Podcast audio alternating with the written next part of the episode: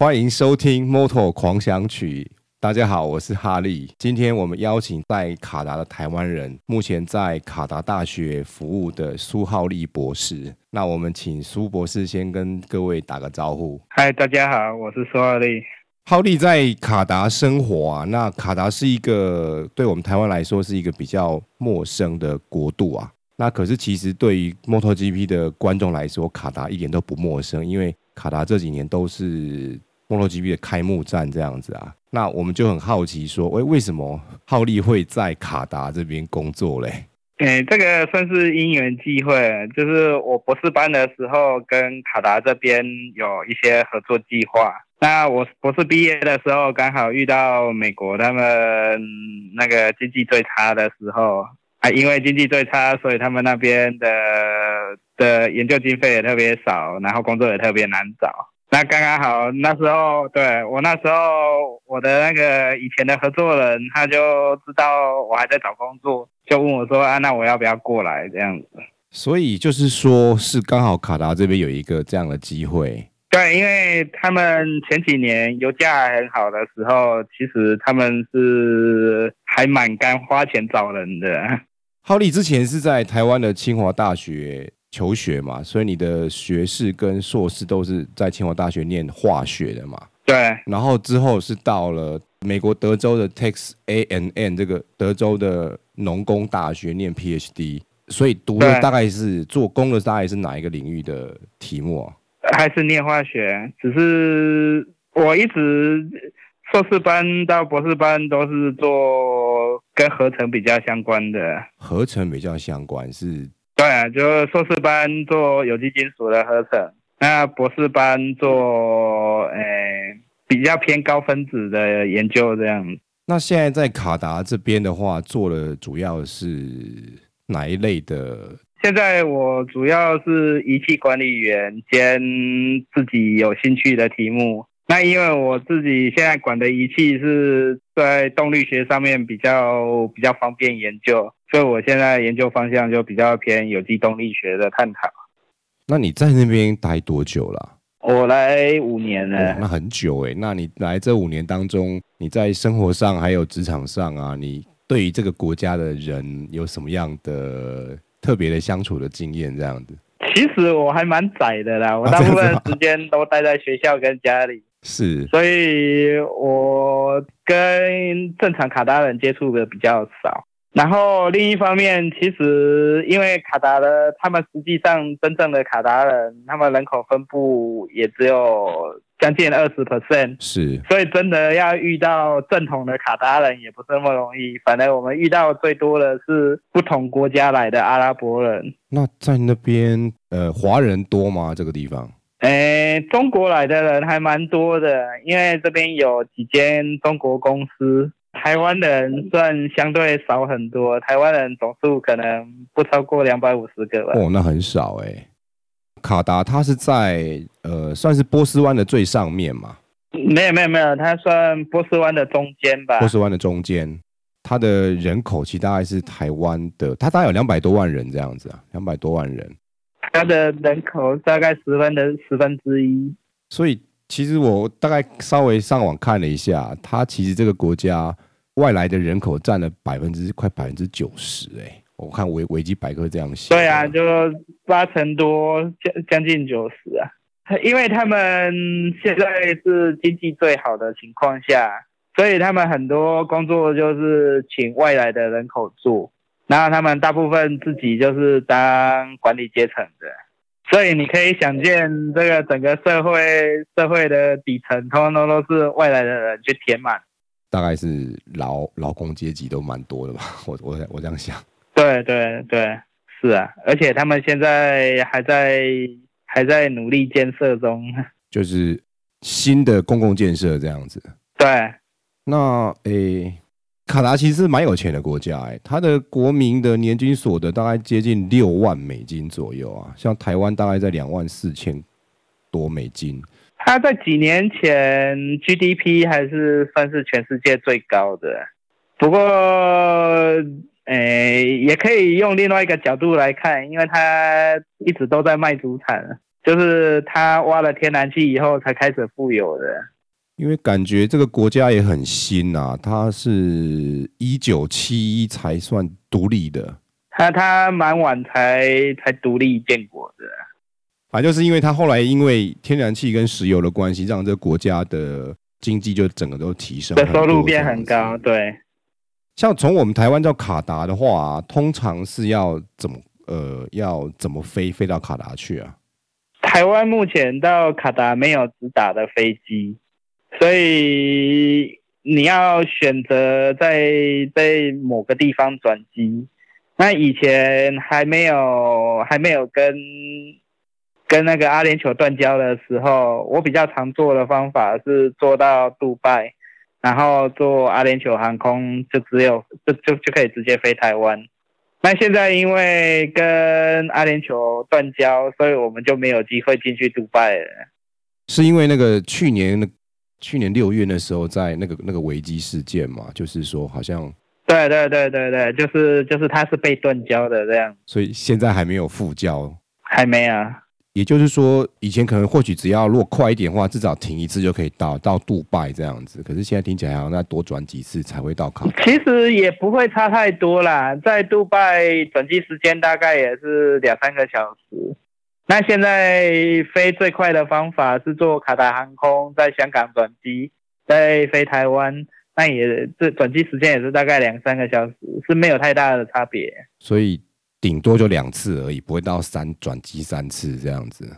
那看你机票怎么买啊？你如果很爱很爱累积里程，然后很爱在空中飞的话，你就可以买远一点的。那通常这样一趟飞台湾卡达这样飞一趟，大概要在非旺季的时候，大概是要多少钱啊？大概一千块美金算算正常价。但如果认真找的话，可以找得到六七百块美金的。听起来其实并没有很贵，就好像跟去飞美国差不多的价钱。呃，我觉得航空业好像都是差不多这个价钱吧，因为他航空业他们算价钱，他们不是不是只有算距离，他们还有算你那个地方可能可以产生的客源跟你的利润。比方说，我刚刚讲最便宜的六百多块，那个是飞菲律宾的航空，呃，飞飞菲律宾马尼拉一样是卡达航空。那只飞台湾跟飞呃去飞香港跟飞菲律宾，它的距离其实也差不多，但是它的价钱是会比较便宜，或者是他希望能够跟菲律宾航空抢客源，那菲律宾航空它如果价钱就定的比较便宜。那他航卡达航空就必须要跟着降价，不然就没有人要去做他的航空公司了。所以听起来其实就没有像飞欧洲那么贵。不会啊，如果从台湾坐卡卡达航空到欧洲，反而比只坐到多哈要便宜很多。哦，这样子啊？对，因为他们希望可以把把它当做是一个中继站这样。中东的这几个航空公司，他们都有这样子的倾向。所以就变成说，你飞到这边，他们不会降价。但是如果说你是在这边转机，他们会故意压低去吸引你来做这样，让旅客能够在卡达多待一会这样子啊，刺激他们的。那啊，那他们当然，如果说你转机时间比较长的话，他们也可以让你进来玩一玩这样子。其实卡达不是一个很大的国家，大概台湾的三分之一吧，所以它呃它的交通的状况大概是什么样子？有有呃就是很完整的铁路的网络吗？或者是说高速公路这样？它目前还没有铁路的网络，它目前还在盖捷运系统，所以交通的话主要就是就是开车，完全没有铁路哦，铁路就刚盖刚开始盖而已啊。可是他们其实三分之一其实也不小，所以就是，但是你看他们人口只有台湾的十分之一，所以实际上他们的真的可以说是都市的，就只有是多哈，那其他的都是都是那一种人口很少的小村这样。所以他们对汽车、汽机车的需求量应该也是蛮高的，因为没有很方便的大众捷捷运系统。对，他们也有船呐、啊，不过船就不是主要的交通工具啊。而且他们很有钱啊，那正常的卡达人一个人家里可能都有好几辆车。哎，那他们这样油应该就是很便宜吧？他们的油价应该。对，油目前还比台湾便宜。台湾这样算一算，台湾现在可能一公升是二十块上下，再多一点点吧。啊，卡达嘞？二十块，卡达好像是一点五卡币的样子吧。所以换成台币大概是？所以，乘以八的话，八八五四十，大概一点二，呃，一十二块。那真的还蛮便宜的啊。那它所以，他们物价相对来说是有比台湾高很多吗？嗯，看什么样的方面啊？嗯哼，如果说是吃的的部分，因为他们的人口分布比较比较极端，他们的低阶劳工收入很低，那高阶的工作收入非常的高，所以他们如果说是针对的客源是低阶劳工的，那他们的他们的餐就有比较便宜的餐。比方说，他们有一些，大部分的印度餐厅，他们的那个那个印度印度抓饼，就是一片一个卡币，就是合八块八块台币，八块台币，那就跟台湾的价钱是是差不多的。对啊，因为因为他们低阶劳工赚的钱，就是就是大概只能是比较适合这样子的消费，但是他们也有那一种很奢华的餐厅，吃一餐要两三百块。卡币，那合台币就是将近两千块台币这样，其实落差还蛮大。也就是说，他们有有像是不同的区域这样子，就是高收入的区或是什么低收入的。对，他们高收入的高收入的消费跟低消低收入的消费落差非常的大，然后他们的房价就比台湾贵非常的多。哦，真的吗？怎么个贵法？就比如说，我们租房子租租个一人房，那它的正常价钱大概就是七千块，六七千块卡币，那乘以八，大概就是四四万多块台币这样子。哇，这样子啊，哦，不过因为它它的物，它那个本来就比我们高很多嘛。然后这算是比较便宜，对，他就是他就是收入高，但是他当然房价高就可以把比较多的钱再流回卡达的市场这样。哦，那买房子不是更贵吗？如果要买的话，他们的卡达的那个本土是不可以买卖的，他们只有那个海普新生地，就是比如说像人工岛这样子的地方。是可以买卖的，不过他们一开始价钱也把它定得非常高，所以那个那个区的价钱，那个都是大概八万块台币以上的租金。哇，那真的是卡达居不易啊！哦，嗯，也许十几万以上要，因为会住到那边的大部分都是高收入阶级啊，平常的穷人是不可能去住那里的，连我都不会想要去住那里。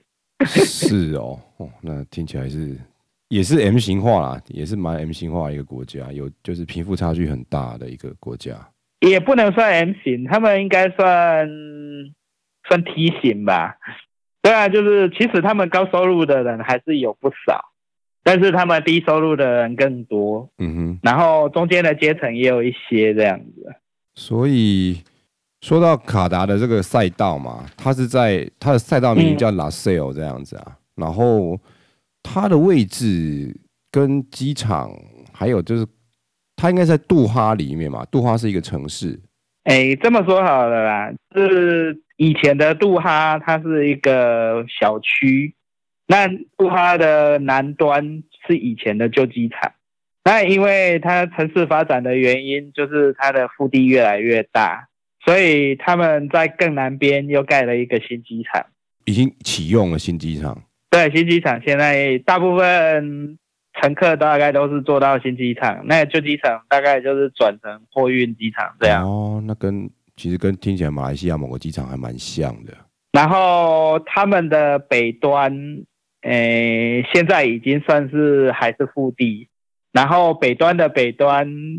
才是 Lusail，所以其实 Lusail 跟新机场都是在他们的郊区，只不过机场在南边的郊区，Rossio 在北边的郊区。那机场到这个 Rossio 大概多远的距离啊？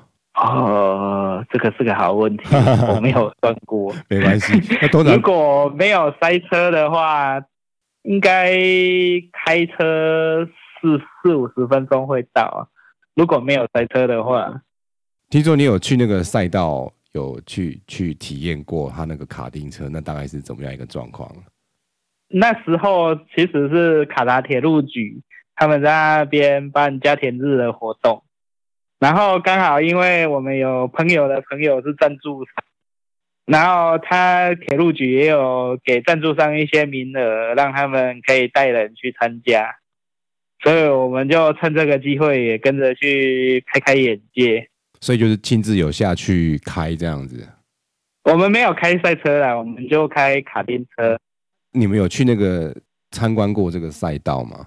他没有正式邀请啊，我们就是在那边闲晃的时候过去看一眼这样。所以就是说，它是一个大的赛道跟一个小分开的一个小的赛道，然后小的是专门给对对对对对对这样子的。小的是给卡丁车开的这样。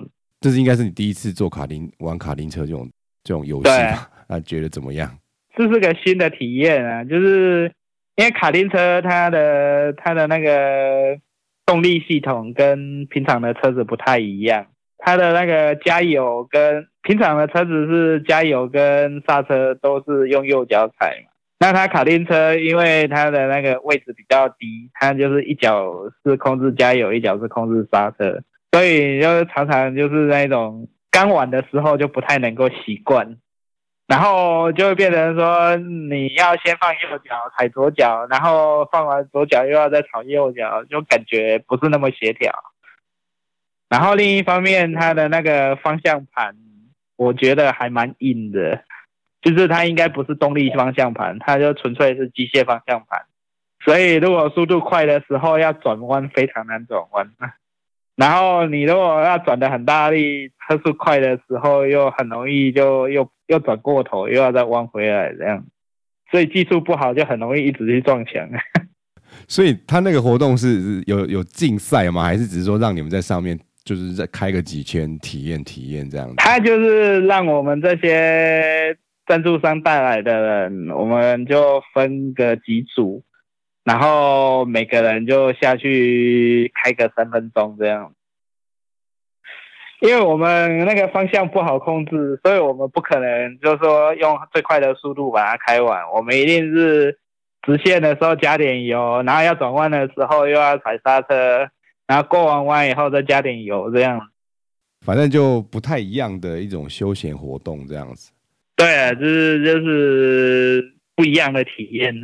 那在卡达生活，像你自己在卡达生活啊，你还有参加还有哪一些比较不一样的休闲的活动嘞？如果说不要出多哈的话，那可能就比较多人。去逛博物馆啊，去逛 mall 啊，或者是有的时候会有一些一些 festival，一些一些相关的活动，像好像像市集这样子，是不是？对，有点像市集这样子的活动，或者是一些展览这样。如果说离开多哈的话，它因为卡达以前是在海底，嗯哼。所以他们就有一些比较奇特奇特的地形，你比如说他们有一些石头以前是珊瑚礁嘛，然后上来了以后就珊瑚礁又经过一些些风化，但是又没有完全风化，所以你可以看得到一些比较特殊的地形啊，石头啊，化石啊。然后另一方面，它也有一些区是风化的比较厉害的，所以你在那边就可以看得到沙漠。对，所以这是一个算是。对台湾人而言，算是一个比较奇怪的地方。比方说，他们有有一个区是沙漠，就直接连着海，你就是海边上来是沙滩，沙滩再上来就是就是很大片的沙漠这样。日夜温差应该很大吧？日夜温差不小。是。那夏天的时候，基本上你就是只会觉得热而已啦。虽然说晚上的时候会稍微凉一点点，但是还是很热。啊，冬天的时候，有的时候白天太阳比较大，会觉得热，但是到晚上就会变很冷。所以它一年当中最舒服，大概应该也是春天这个时候嘛？是吗？最舒服大概就十月到三月，就差不多是台湾的秋末到春天的前面这样子。如果到了暑假就很高温这样子。到了暑假大概不会有人想要去外面玩吧。我有时候中午的时候从学校走到隔壁的地方去吃个饭，就觉得我好像进入了烤箱。所以应该都会有五十度以上那边的温度。对。有的时候大概四十几度啦，哎、啊，有的时候有五十几度。不过因为他们是比较干的热，所以就是不会觉得说整个人好像被蒸熟了这样。啊，反而晚上的时候，因为它它旁边就是海嘛，是那白天蒸出来的水蒸气，晚上就闷在地表，就变成晚上有时候比较闷。啊，对，因为它旁边是波斯湾嘛，所以其实会。如果没有在，如果是在更内陆一点的话，那因为更干又更热这样子啊。如果说比较内陆一点，应该就比较不会那么干，那就就是温差就会比较大，就会就会变比较凉快。那通常大概都是会常下雨嘛？下雨的时间有没有所谓的雨季这样子？还是下雨一年看有没有个二十天？很少哦。很少啊，而且他们因为不常下雨，他们以前的道路设施也没什么做排水，然后要变成下大雨，路上就就就就淹很多水。像这个去年啊，就是去年的 MotoGP 的开赛啊，就是卡拉开幕战就是这样子啊，就是赛道下暴雨嘛，然后就几乎是没有排水系统啊，所以就在那边扫水啊。呵 呵他们就设计的时候就没有考虑到，因为如果你有考虑到，你其实旁边挖个沟，这事情很好处理呀。对啊，所以去年的比赛的其中几天啊，我们那个电视转播啊，就在看他们扫水啊，还蛮有趣的。就刚好好像是一个广告时间嘛，就是什么什么，嗯，呃，大型的吹风车都出来，然后这样一路慢慢开，慢慢吹。然后加减吹水跟吹沙，然后还有那个抽水机什么的都出来。其实去年还还蛮奇怪这样子。其实它暴雨的频率没有很高嘛，一年可能几次吧？还是说它一年可能就几天而已吧？说不定还没有一一整年都没有暴雨也是有可能。去年，嗯，我想想看，去年是开幕战的时候，所以通常会会下雨时间会在哪个时段？就是春天的时候。三月这个时候吗？还是、嗯、会下大雨，大概十二月到四月比较多一点。十二月到四月，那之后就几乎都不太下雨了。其实大部分都不会啦，就纯粹就只是刚好刚好云团来，然后天气又比较冷的时候才会有。对我们台湾人，应该是一个很大的、完全不同的气候。跟台湾还差蛮多的，台湾是。一年有一半的时间在下雨，很正常嘛。是啊，是啊。那就是气候的部分跟台湾完全不太一样。那在饮食的部分，那你这么在卡卡达这么多年，你饮食部分大概都是怎么的？是自己要开火啊？然后它有什么跟他们不不太一样的地方？我以前在美国念书的时候就自己煮饭啊，所以对我来讲，自己开火不是很困难的东西。然后其实他们的餐，应该说我也不不是很挑食啦，所以他们的餐我也我也吃的还蛮习惯的。他们有面，他们吃面包，他们也吃饭，只是他们的饭跟台湾的饭有一点不太一样，他们饭是比较比较像长米这样子。所以听起来好像米跟面包是他们的主食这样子。嗯，他们。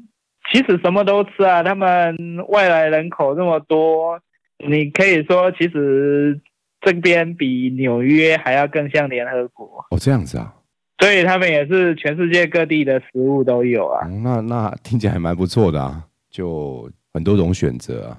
对啦，这边是选择还蛮多的，比方说像中东食物，他们就还会分说这是土耳其菜，这是黎巴嫩菜。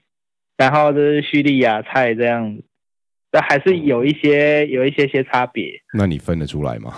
大概有一些不太一样的地方，比如说他们的面包就就不太一样，然后他们的那个餐的调理方式如果认真吃，也是吃得出来一些差别。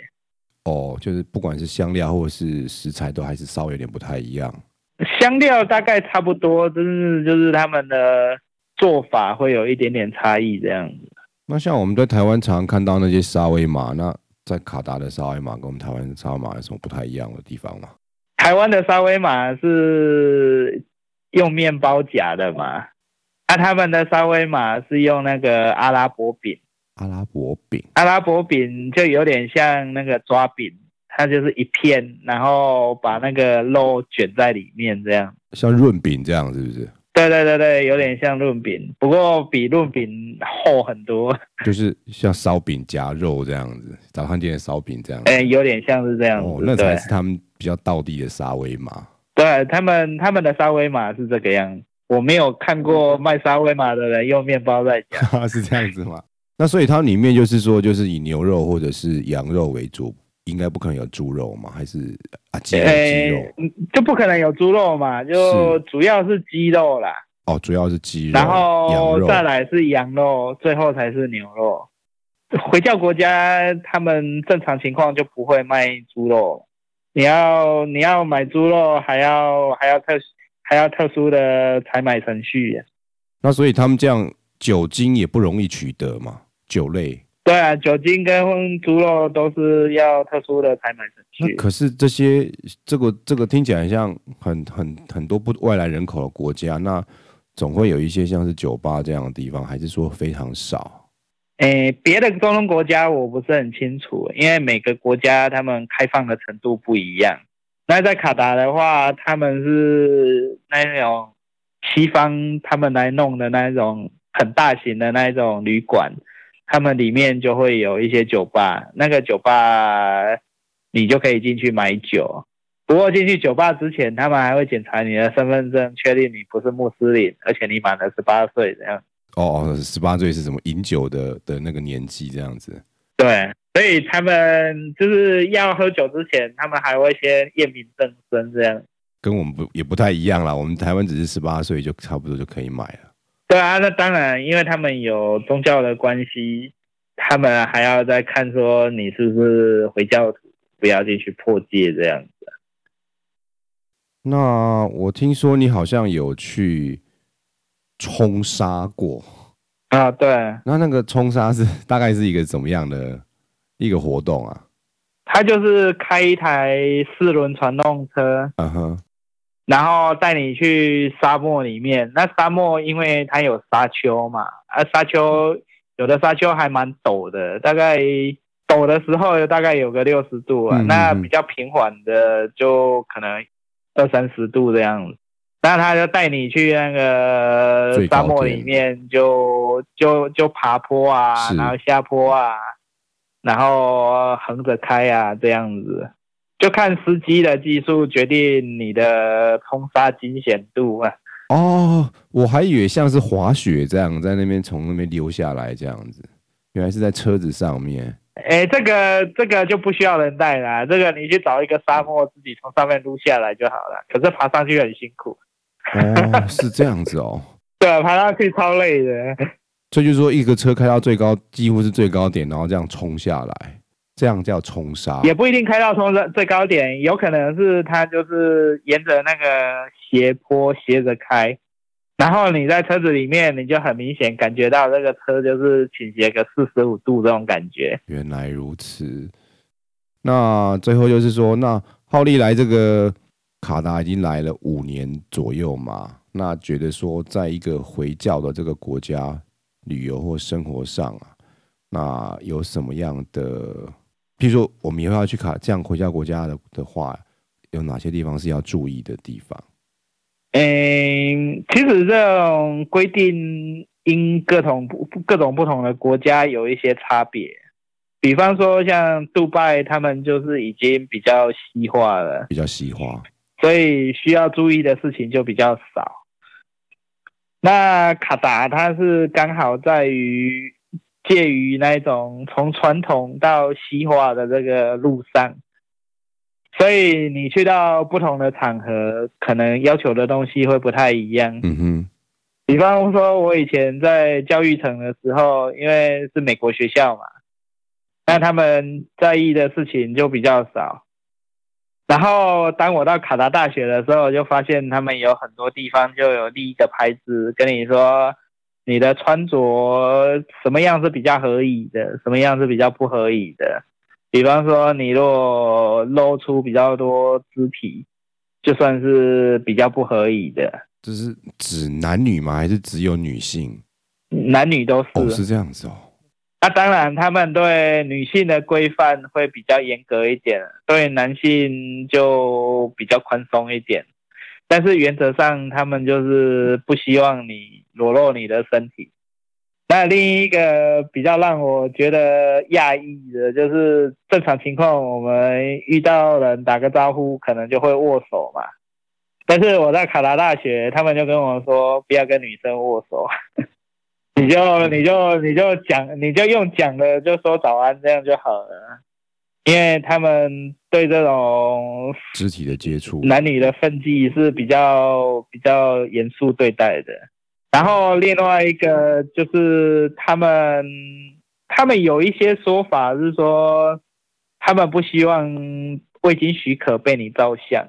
所以不要拿着相机对他们的人们拍，可能会激怒他们这样子。我是没有遇过啦，但是有蛮多人是这样子讲的。所以真的好像跟我们台湾或是西我们认识的西方国家也不太一样哦。就是一主要差异就是从文化来的，因为他们文化就是就是分歧比较严重，所以在从在这个转型的过程中。你不知道说你遇到的人他们的保守程度有多高，那当然就是用比较安全的方法来来对待他们是比较好的。最后啊，就是说，浩利在卡达这边生活这么多年嘛，那你除了了解一下这个回教国家跟我们台湾或是其他欧美国家的不同之外啊，你还有哪一些不同的收获？嗯，我觉得比较大的收获，第一个就是吃的吧。我觉得他们吃的东西是真的很特别，在其他的地方很难遇到。那再来就是他们的文化观跟他们的宗教观，是。对我们的印象里面，好像听到回教就是好像负面的嘛，那国家都很乱啊，然后。好像很多人都很暴力呀、啊，但是实际上我遇到大部分回教徒，他们都跟我说，回教的教义教的应该是你要温和的去对待其他的人，然后你要去跟人家和和平相处。所以我不知道说，这从这种温和的交易到这种极端的交易，这中间是出了些什么样的问题？我在想，可能是西方的。呃，应该说是，我觉得好莱坞电影可能有抹长时间有对这个回教徒有一些不好的不好的，对他们应该是有一些不好的印象，但是实际上我们真的可以看得到回教国家还是有一些国家很乱嘛，是，比方说像伊拉克之前的状，之前状况不好，现在状况也没有多好。啊，就是、啊当然他们很多人是跟我说这些。打着回教的名义做这些事情的，大部分都只是纯粹就是挂羊头卖狗肉，对啊，这是他们的看法。就是说，或许我们对于回教的认识跟回教世界的认识也没有那么多了。对，因为这个地方对他们，因为他们以前比较保守，所以我们对跟他们接触就比较少。那另一方面，又因为那些媒体的负面印象。变成就是我们更不敢跟他们接触。其实真真的是要在这边生活才会知道说是怎么一回事哦。对，还是要有多一点的接触才会有比较多的了解。甚至于在我以前念博士班的时候，因为我有合作计划嘛，所以我的老板还蛮常来卡达的。然后那时候我还没毕业的时候，我有时候都在烦恼说，啊，他会不会来了以后就回不去了？意思意思说 Q Cookie 来这样是不是？就是你不知道会发生什么事情嘛，因为我们没有来过，对他也不了解啊。嗯嗯嗯。等到你自己来之后，就觉得其实也还好。对啊，等到来了以后，其实也还好。比方说，他去年外交断交，然后就很多人觉得这个地方很危险。是，但是实际上你要看国际处境，卡达的邦交国远比台湾多，非常的多。那如果卡达很危险，台湾不是更危险？